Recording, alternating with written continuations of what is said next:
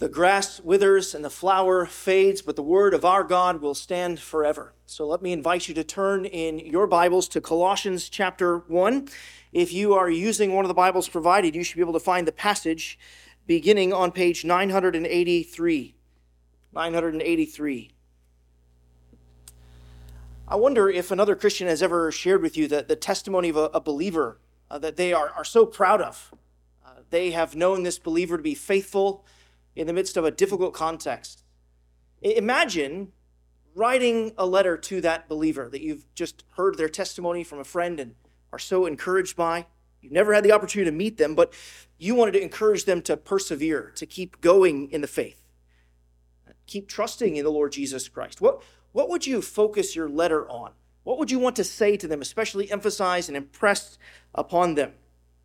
What if you knew in particular that, believer, it, it lived in a place that was kind of had a whole lot of things bound up in it, a, a, difficult place to live. They lived in a place that was steeped in the wickedness of the occult, like New Orleans, uh, that embraced the sins of Las Vegas, that loved the empty philosophy of the most liberal university, and was drunk on the power of a government in a city like ours.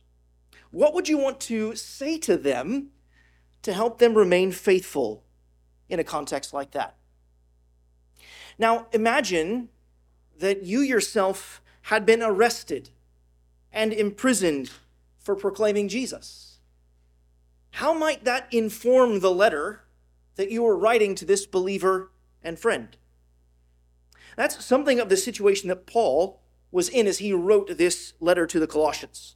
In this letter, Paul he exhorts the Christians in Colossae to live under the lordship of Jesus Christ. That's going to be his focus for them.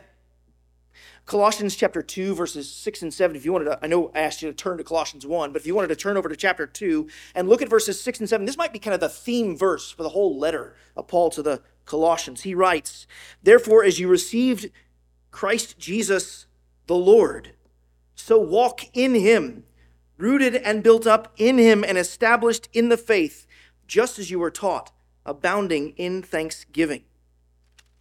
Throughout this letter, Paul he urges the Colossian Christians to live under the lordship of Jesus Christ.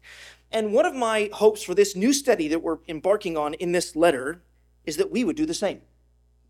Uh, generally speaking, really in the first two chapters, Paul he establishes Christ's lordship. What does it mean for Christ to be Lord? He focuses in on that in these first two chapters, what it means for Christ to be the supreme ruler over all.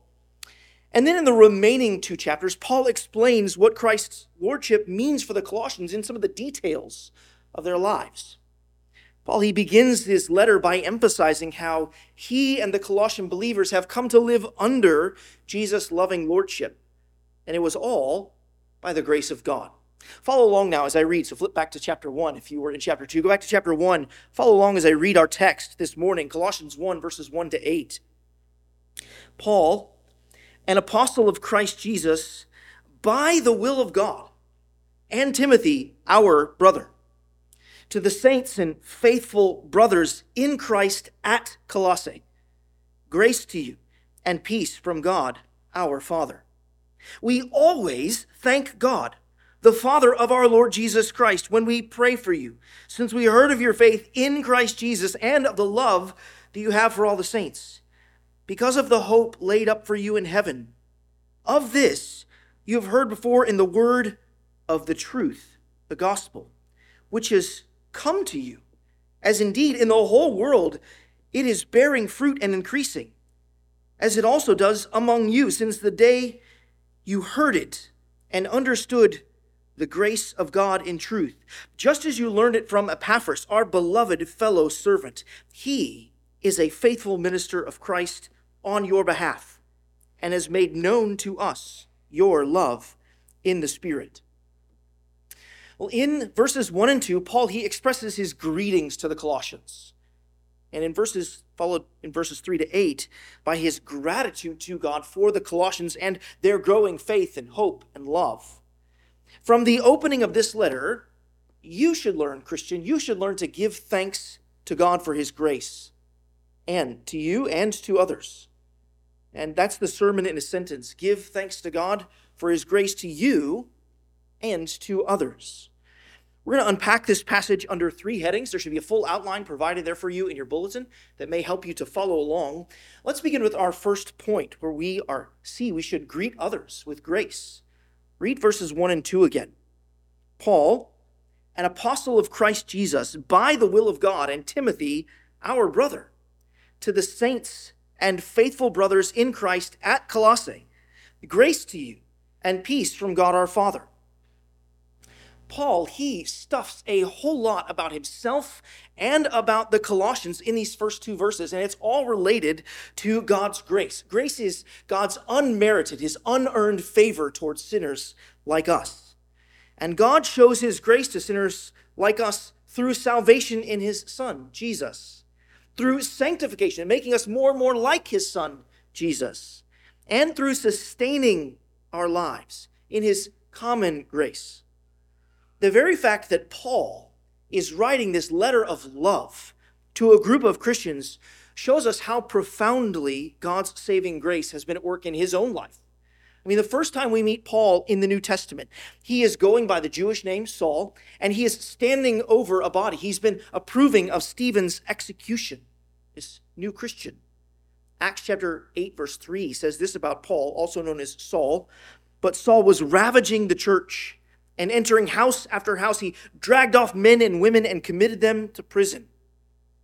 How could a man who was so dedicated to the destruction of the church become a man who calls Christians brothers, saints, and faithful? How could he pray that they would know God's grace and peace as he does there in verse 2?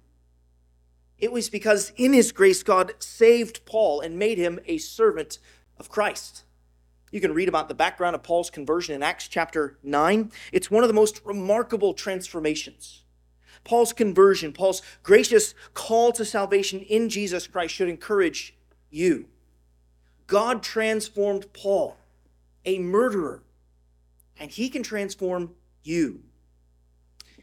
Now, I, am sure many of you are aware of this. This past week, there was a, a terrible series of Super Bowl ads, uh, commercials called He Gets Us. Uh, they came from a left leaning, biblically unsound organization that affirms sexual depravity rather than repentance and salvation in Jesus Christ. Well, a, a pastor in Northern Ireland went ahead and made the advertisement that should have been made about Jesus. Instead of calling it He Gets Us, it was called He Saves Us. Uh, this pastor's commercial announced that Jesus saved a former witch, a former atheist, a former jihadist, a former member of the KKK, a former drug addict, a former gang leader, a former drag queen and prostitute, a former abortion doctor, a former transgendered woman, a former porn star, a former New Age guru, and a former lesbian activist. And the commercial concluded by saying that Jesus doesn't just get us, he saves us, transforms us, cleanses us, restores us, forgives us, heals us, delivers us, redeems us, and loves us. Friends, that is the power of God's saving grace. God transformed Paul. God has transformed millions, and God can transform you. The Lord Jesus, He didn't just save Paul, He called Paul to serve as one of His apostles, we see there. The, the word apostle means sent one. But Paul is a special kind of apostle. He's a, he's a capital A apostle. Uh, in Matthew 28, Jesus calls all of his disciples to go and make the gospel known. They're, they're sent all in that sense in the Great Commission. But there are also those in the New Testament who are especially sent by the risen Lord Jesus Christ. Uh, some people in Christendom today take on the title of apostle, but they're, they're not really apostles, at least not in the biblical capital A apostle kind of sense like Paul is. Uh, Jesus has not appeared to them physically, face to face, visibly. Uh, he's not commissioned them to be one who gives divinely authorized instructions to the church. But Paul, he's a legit capital A apostle. Uh, Jesus converted him, he commissioned him on the road to Damascus. And the words you see there of Christ Jesus tells us that Paul has been commissioned by the Christ to proclaim the Christ. That is to say, the anointed one, the Messiah, the Savior, King, promised in the Old Testament. He can't just go around proclaiming anything he wants. He has to proclaim Jesus. He's compelled to proclaim Jesus because he was commissioned to proclaim Jesus because Jesus had done such a work in his life. And here's the thing this wasn't Paul's decision. You see there, this happened by the will of God in verse 1. This was God's will in the sense that it was God's plan for Paul. No one makes themselves an apostle, no one makes themselves a Christian. God saves and God sends. If it had been up to Paul, he would have continued persecuting the church of the Lord Jesus Christ. But God in Christ saved Paul. He selected Paul and he sent Paul to be his apostle. And Paul's mention of Timothy, you see there, it shows that grace has actually brought humility into Paul's life too. Pride really pushes your personality and your interests right to the front. But humility is happy to welcome others into the light, as Paul does with Timothy here. Timothy, he had been a companion of Paul during some of his missionary journeys. 2 Timothy chapter 1 verse 5 it reveals that Timothy he came to know God's grace through the faithful witness of his grandmother Lois and his mother Eunice. So sisters in Christ caring for children know that the Lord can raise up a faithful man of God through your work in sharing the gospel with your sons and daughters. Share the good news of Jesus with your children. For this letter, uh, Timothy is probably Paul's amanuensis, his, uh, his secretary. He's probably writing the letter physically out for Paul. And if you look over to the last verse of the letter, so flip over just a couple of pages in your Bible, the last verse of the letter, uh, you see Colossians 4.18. You'll see that Paul, he's in prison, perhaps in Rome, and um, in Colossians 4.18 it says this, I, Paul, write this greeting with my own hand Remember my chains. Grace be with you. So, given his imprisonment, Timothy is probably physically writing the majority of the letter, while Paul is kind of signing the end of the letter. And notice the words back in chapter 1, verse 1, that Timothy is our brother. You see those at the very end of verse 1? Here, Paul shows us how grace makes a spiritual family. Grace unites us to Jesus and to one another. Paul was a thoroughgoing Jew, a Hebrew of Hebrews, as he calls himself in Philippians chapter 3, verse 5. But Timothy's different. Timothy was a half Jew, half from his mother, and half Gentile or Greek from his father. And yet Paul calls Timothy our brother. The blood of the Lord Jesus Christ unites us in the family of God. That Paul calls Timothy our brother reveals that he already views the Colossians as his family in Christ too. They too are recipients of God's grace. And he says as much there in verse 2 To the saints and faithful brothers in Christ at Colossae, grace to you and peace from God our Father. This is Paul's gracious greeting. Uh, maybe you stumbled over that word saints there. Uh, some translations might put it like this the, the holy ones. This word saint is um, not a super spiritual designation, as is so often used by the Roman Catholic Church. The, uh, the Roman Catholic Church has frankly made up a different category from saint that we find in the Bible. Uh, when Paul writes to the saints at Colossae, he is simply writing to believers. The two phrases, to the saints and faithful brothers, are meant to explain one another, explain each other. So if you're a Christian, then you are a saint. Saints have gathered here this morning. Like God saved Paul and Timothy, and these people in Colossae, so God has saved you. Can you believe that you're a saint? We, we know that you're a sinner, but yes, you've also been set apart for salvation by God through Jesus Christ. Now, one interesting feature of verse 2 is that Paul, he's writing to these brothers, and by that, he meant brothers and sisters who are in Christ at Colossae. You see that phrase, in Christ at Colossae. Now, you would expect Paul to write to the saints in Colossae but with this phrase, in Christ, Paul is already touching upon a dominant theme in his letter. Your spiritual location in Christ is more fundamental than your physical location at Colossae. Your spiritual location in Christ is more important than you being in Arlington or being from Texas. I mean, it's hard for Texans to get this. I just want to help you all out this morning. Um, your spiritual location being found in Christ is the grace that helps you to live in your physical location. Faith is an embrace of Christ Jesus. It brings us out of Adam and into Jesus Christ, that second Adam. In Christ, we now receive all of the blessings and benefits that stem from him justification, adoption, sanctification, assurance of God's love, peace of conscience, joy in the Holy Spirit, increase of grace, and perseverance unto the end. This is what we receive in Christ. In Christ, his life, death, and resurrection become our life, death, and resurrection. The saints at Colossae needed to remember that they were in Christ because Colossae was a difficult place to live. Colossae was in the southwest region of Asia Minor or modern day Turkey. It was in the Roman province of Phrygia. And in Colossae, Christians had to face the regular claims that Caesar was Lord and was due absolute and unquestioned obedience. I mean, have you ever lived in a place where a government tried to throw its weight around and demand absolute and unquestioned obedience? In Colossae, there were those who insisted upon keeping regulations, asceticism, the worship of angels, visions, and other false teachings. You can read about that in chapter 2, verses 16 to 22. The Colossians, they were facing a whole host of difficulties in remaining faithful to Christ. And I wonder if you ever feel that way. Do you, as a saint in Christ here at Arlington, ever feel overloaded by different temptations, teachings, and forms of worship proffered by the world?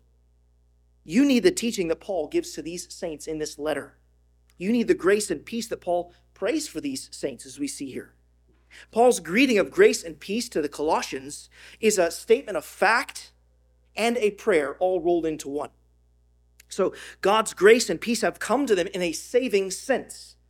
Uh, it, God's grace is sustaining them and sanctifying them as well. And God's grace and peace will continue to sustain them until they reach glory. God's grace, as I said, is his unmerited, his unearned favor towards sinners. It begins in your reception of salvation with Jesus Christ. And God's grace continues throughout the whole course of your life in making you more like Jesus. Peace is the cessation of war and conflict with God.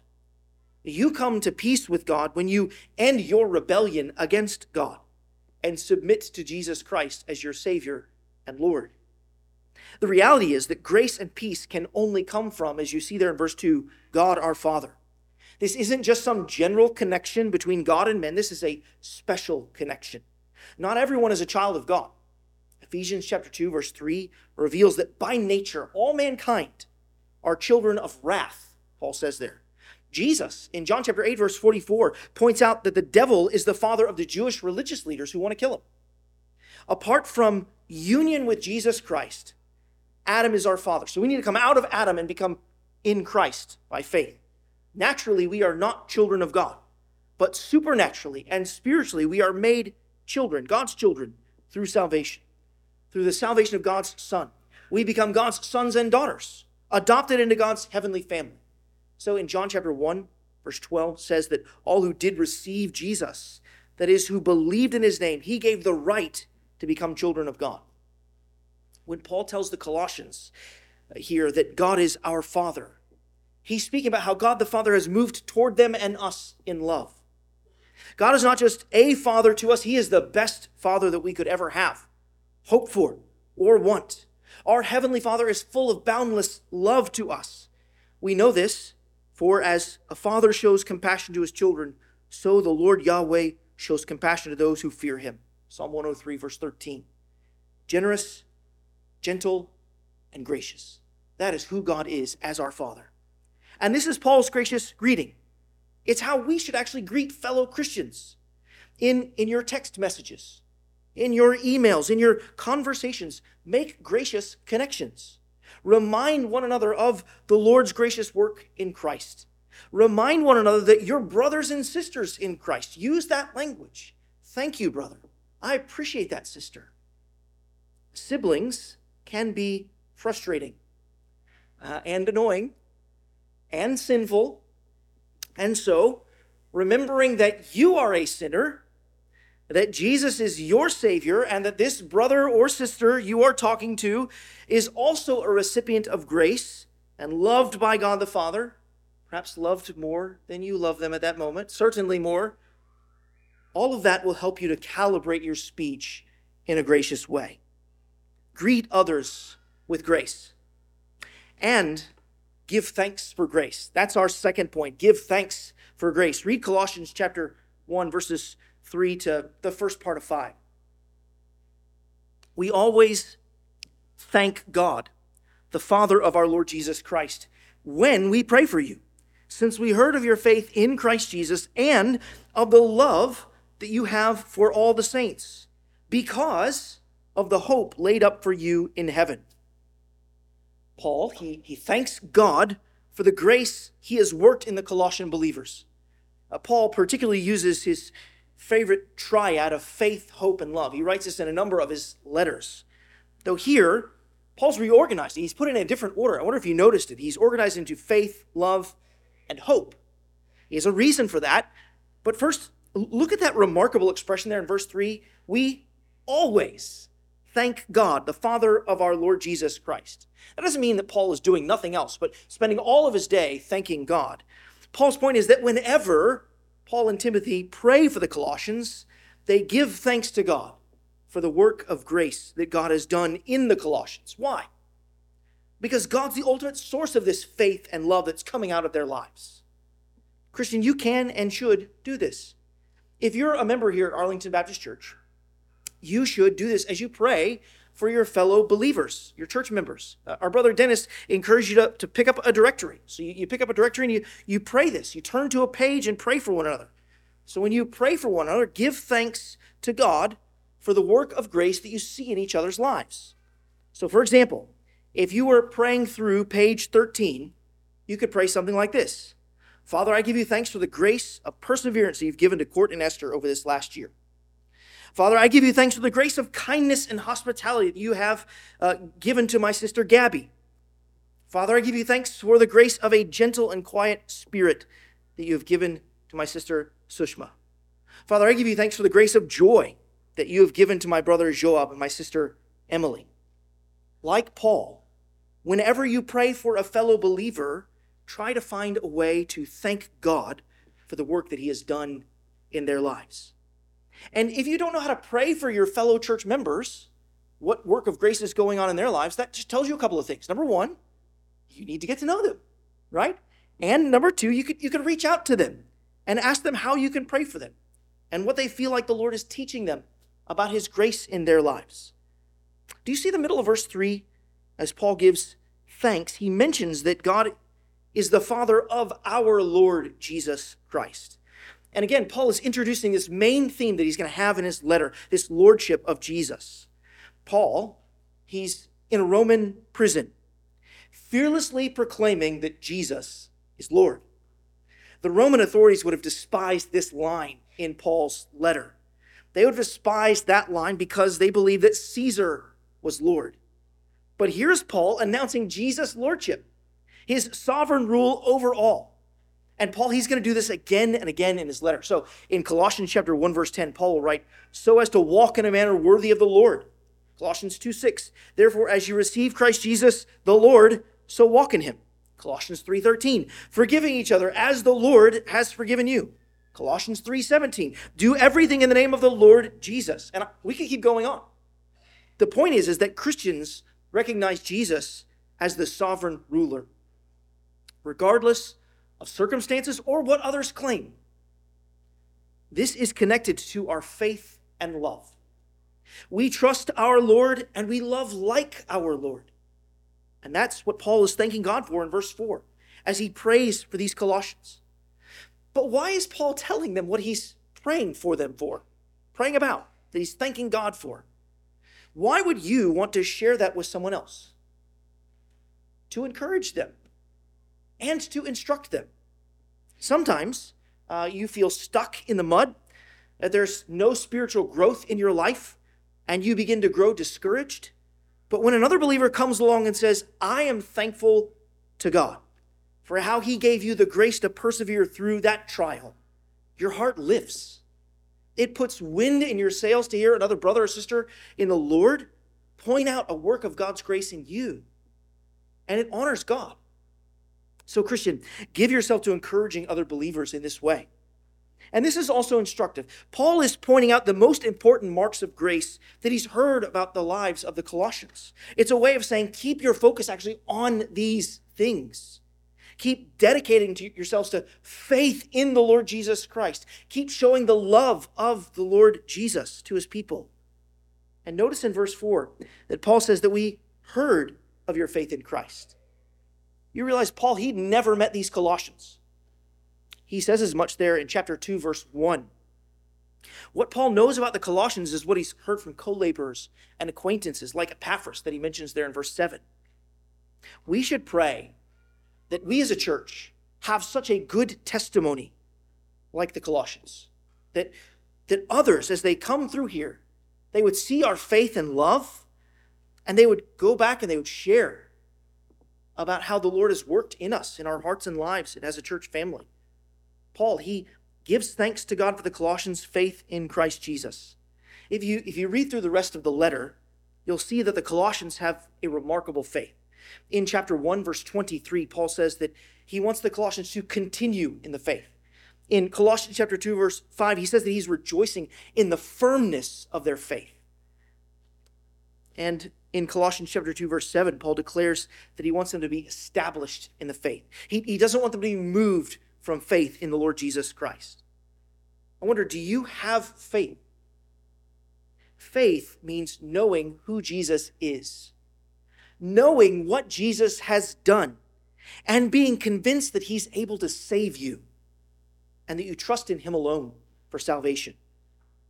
Paul, he had heard about their faith in Christ Jesus. What about you? Do you have faith in Christ Jesus? You realize faith is not kind of abstract. I just, I just don't believe.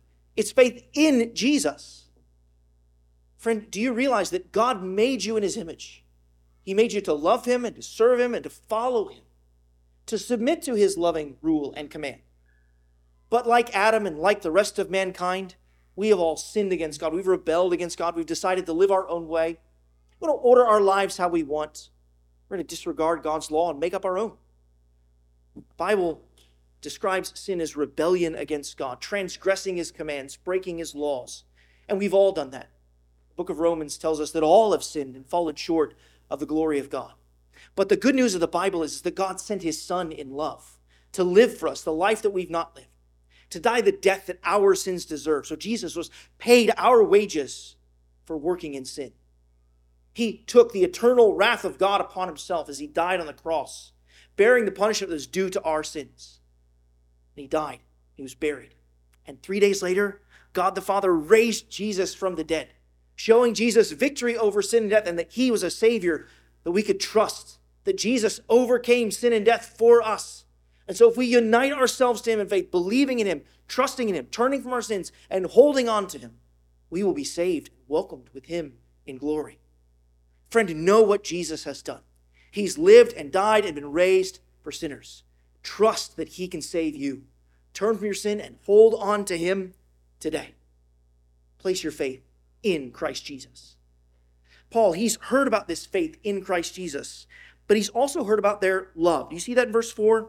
These believers, they were embodying the teaching of Jesus in John chapter 13, verse 35, where our Savior said, By this all people will know that you are my disciples, if you have love for one another. J.C. Ryle rightly said, Let us take heed that this well known Christian grace, love, is not merely a notion in our heads, but a practice in our lives. Of all the commands of our Master, there is none which is so much talked about and so little obeyed as this. Note carefully that the Colossians did not love some saints, but all the saints. They didn't love those who were just easy to love, they loved those who were difficult to love as well. They were attentive and affectionate toward those who might be overlooked. They did not let their difference, differences in ethnic origins or economic opportunities put a distance between them. They personally and proactively loved one another. May we do the same. It is good and right for you to form strong friendships in our church family.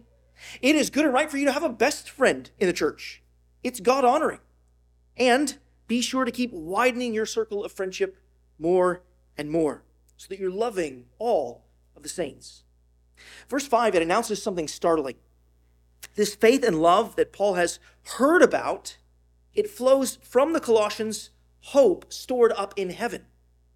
They believe and trust, they love and serve because of what they know they have in heaven. What might that be? Better yet, who might that be? They have Christ. We see in the Bible that hope is not a fleeting feeling. It is not a certain kind of wishful thinking. It is a confidence in God and in his power to keep his promises. And hope trusts in God's power and is itself powerful. Listen to what Paul says in 2 Corinthians chapter 1 verses 9 and 10. Paul writes, "Indeed, we have felt that we had received the sentence of death, but that was to make us rely not on ourselves but on God who raises the dead. He delivered us from such a deadly peril, and he will deliver us. On him we have set our hope that he will again deliver us." Do you hear that courage and confidence from Paul? He's trusting in God to deliver him. A few chapters later in 2 Corinthians chapter 3, verse 12, Paul says, Since we have such a hope, we are very bold.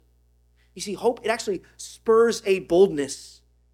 And hope shapes our behavior. If we really believe we're headed to heaven, we're going to live like we're destined for heaven.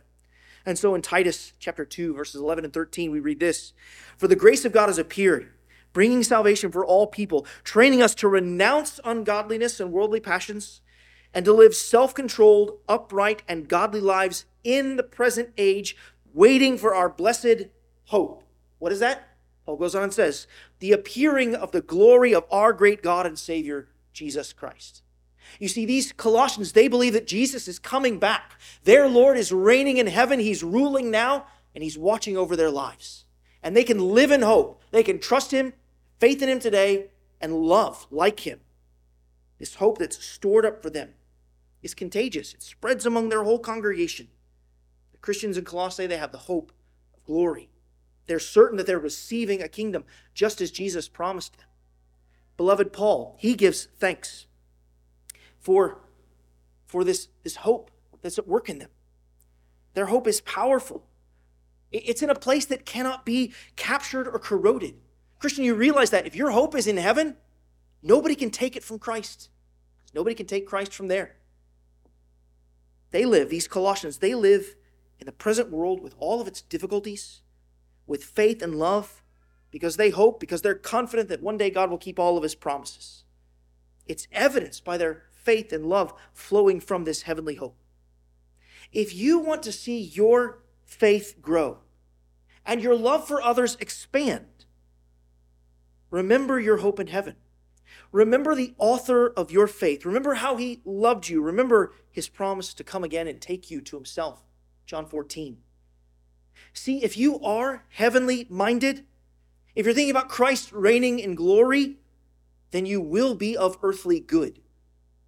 You can spend yourself now, you can pour yourself out now because you know that you have a reward and a rest that is coming from your Redeemer in glory.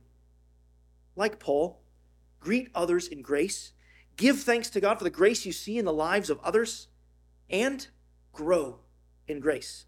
This is our third and final point grow in grace. Read Colossians, really picking up kind of there in the middle of verse 5 to verse 8. Of this you have heard before in the word of truth, the gospel, which has come to you, as indeed in the whole world it is bearing fruit and increasing, as it also does among you since the day you heard it and understood the grace of God in truth, just as you learned it from Epaphras, our beloved fellow servant. He is a faithful minister of Christ on your behalf and has made known to us your love in the Spirit. In these verses, Paul, he revels in the growth of grace, the gospel that has seen, been seen in the world and in the Colossians. Verses 5 and 6, they kind of bounce back and forth between the Colossians and the world and back to the Colossians again. Having spoken about how the Colossians' faith and love flows from their hope in heaven, Paul reminds them where they've heard of this hope before. They've heard of this hope, do you see there, in the word of the truth. That is to say, the gospel. The word gospel simply means good news. It's the good news that Jesus came to save sinners by his life, death, and resurrection. And Paul has used this expression that we're seeing here. He's used it before. So in Ephesians chapter 1, verse 13, he wrote, In him you also, when you heard the word of truth, the gospel of your salvation. So, as he did in Ephesians, here Paul reminds us that the word of the gospel is a true word. Christian, did you realize that when you're sharing Jesus with somebody else, you are telling them the truth about who God is, about who they are, and who Jesus is? False and deceitful words were flying all around Colossae. Throughout this letter, Paul warns against people who would try to delude the Colossians with plausible arguments. Chapter 2, verse 4. The Colossians, Paul said, were not to be taken captive by those who put forth worldly philosophy, empty deceit, and human tradition. Chapter 2, verse 8. Truth is under attack in our world. We are told that each individual can live their own truth as though that were true. It's not, it's false. It's a deceitful lie. Truth is objective and real, it's not subjective and transitory. Truth, as R.C. Sproul once said, is reality as God sees it. God's word is the truth by which you may measure the words of men. As Matthew Henry said, the gospel is the word of truth, and what we may safely venture our immortal souls upon. It proceeds from the God of truth and the Spirit of truth, and is a faithful saying. You can venture your soul, your immortal soul, upon the word of truth, the gospel of Jesus Christ. You realize that deceit destabilizes. That's part of its goal. Lies, they corrupt, corrode, confuse, they create conflict. You know this. You've experienced it in your own life and in your relationships with others, maybe at work or in your family. The truth of Jesus is an anchor in the storm. It tells you who God is, who you are, how you may be saved, and how you ought to live for His glory. Christian, you need to know the gospel backward and forward. It's one of the reasons why we ask every member joining Arlington Baptist Church to share the gospel with us in their membership interview. It's one of the reasons why I tell you the gospel over and over and over again every Lord's Day. You live in a world of lies. The world and the devil will lie to you. Your own sinful flesh will lie to you. And you need to remember the truth of Jesus. This is a way to grow in grace to so take in the word of God, putting on the belt of truth, as Paul will call it in Ephesians chapter 6, verse 14. The gospel, the word of truth, is a word by which you can rely upon to reveal not only your need, but also how the grace of God in Jesus Christ meets your deepest need. It was this word of truth that was growing in the whole world, Paul says. Paul's here delighting in the fact that the gospel of the Lord Jesus Christ is bearing fruit and increasing. That language, it should remind us of Genesis chapter 1, verses 22 and 28, where there was that be fruitful and multiply language in the account of creation. There is a new creation principle at work in our world. God's word of truth is bringing life and fruitfulness to a dark and dead world. This should encourage us to share it boldly. And by God's grace, the book of Acts, it tells us of the rapid expansion of the gospel of Jesus and his church. The book began with Jesus telling his disciples in Acts chapter 1, verse 8, but you will receive power when the Holy Spirit has come upon you, and you will be my witnesses in Jerusalem and all Judea and Samaria and to the ends of the earth. That was a prophetic and programmatic statement by Jesus. If you read through the book of Acts, that's exactly the trajectory that the good news of Jesus went. It expanded outward from Jerusalem and then to Judea and Samaria. And then by the time you get to the end of the book, Paul is proclaiming the gospel in Rome. That was the end of the known world at that time. We too should rejoice when the gospel grows in the world. It's one of the reasons that in nearly every pastoral prayer, I lead us in praying for gospel growth in some nation of the world. So we prayed for Georgia this morning, a population, an evangelical population of 1.5% of more than 3 million people, I think almost 4 million people in that country. We want to pray for the gospel to grow there. Now, halfway through verse 6, you see there, Paul, he comes back to the Colossians to declare that just as the gospel is bearing fruit and growing in the world, so is bearing fruit and growing among them. How? Well, it started first with their hearing. In verse 5, Paul said that they heard the word of truth. In verse 6, Paul says that they heard it and understood the grace of God in truth. There's that phrase, in truth, again.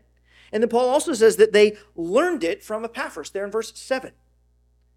Do you see that the gospel is a truth to be heard? It's a truth to be learned and shared. And that that is how it grows. It doesn't grow through magic. It doesn't grow through bright lights and big shows.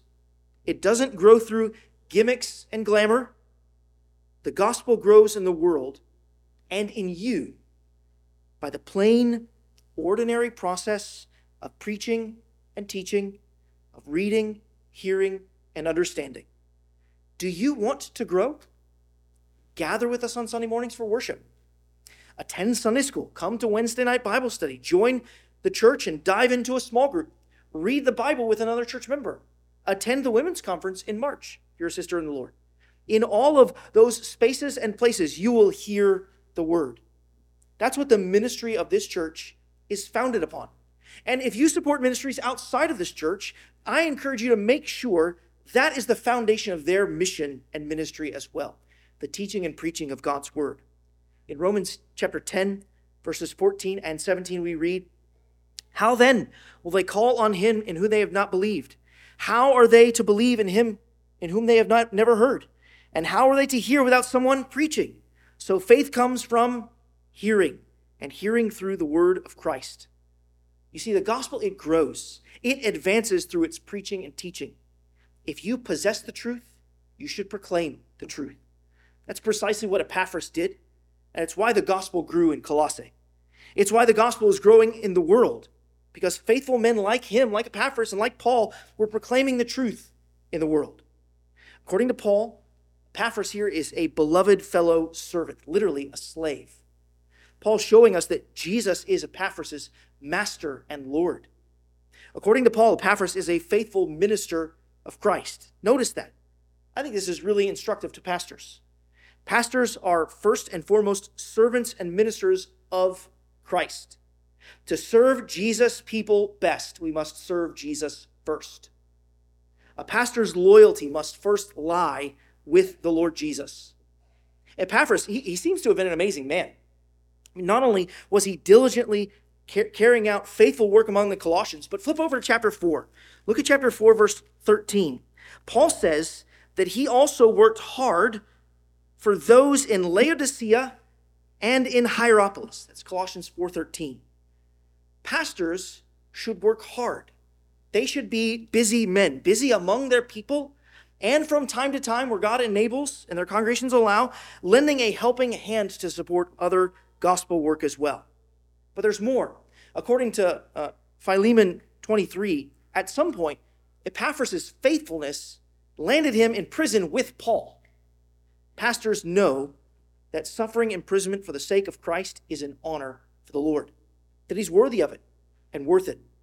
There's something else that pastors should do too it's make known the love of their people. Do you see that in verse 8? Epaphras made known to Paul and to Timothy the Colossians' love in the Spirit. See, it's the Holy Spirit who gives us love for one another. And this is personally such a privilege for me.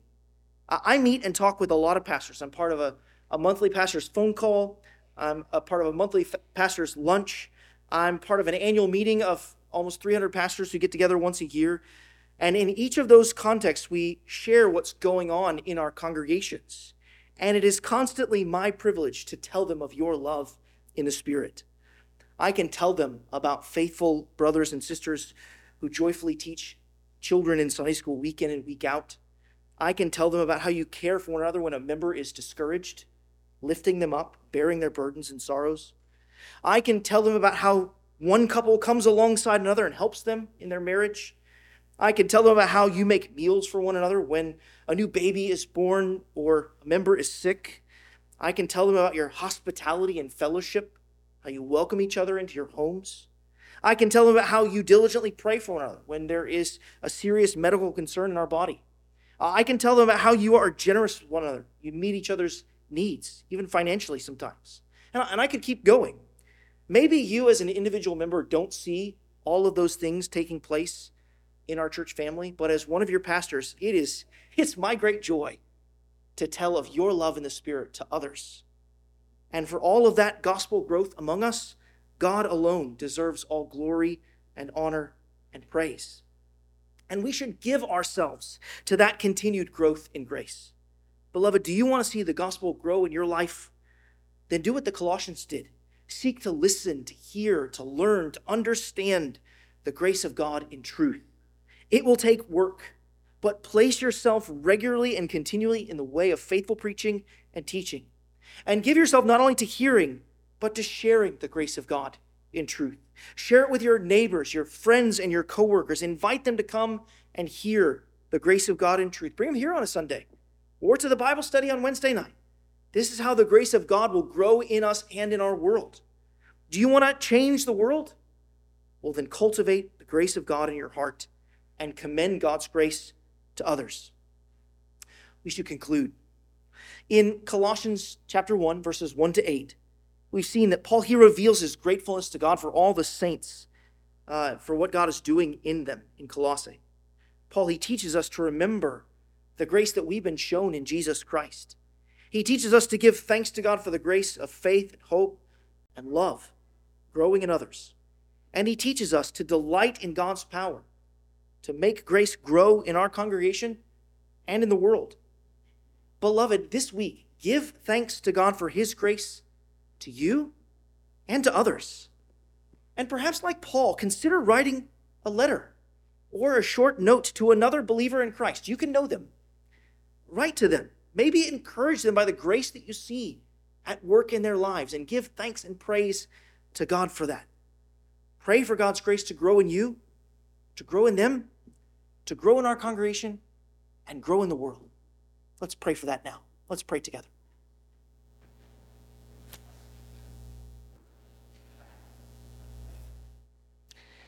Heavenly Father, we give you thanks that you are a powerful and mighty God, powerful enough to save a murderer like Paul and transform him into a trophy of your grace. Father, you can work in us like that. We ask for you to work in us like that. And Father, we pray and ask that you would unite our hearts to Christ and to one another. And it's in Jesus' name that we pray. Amen.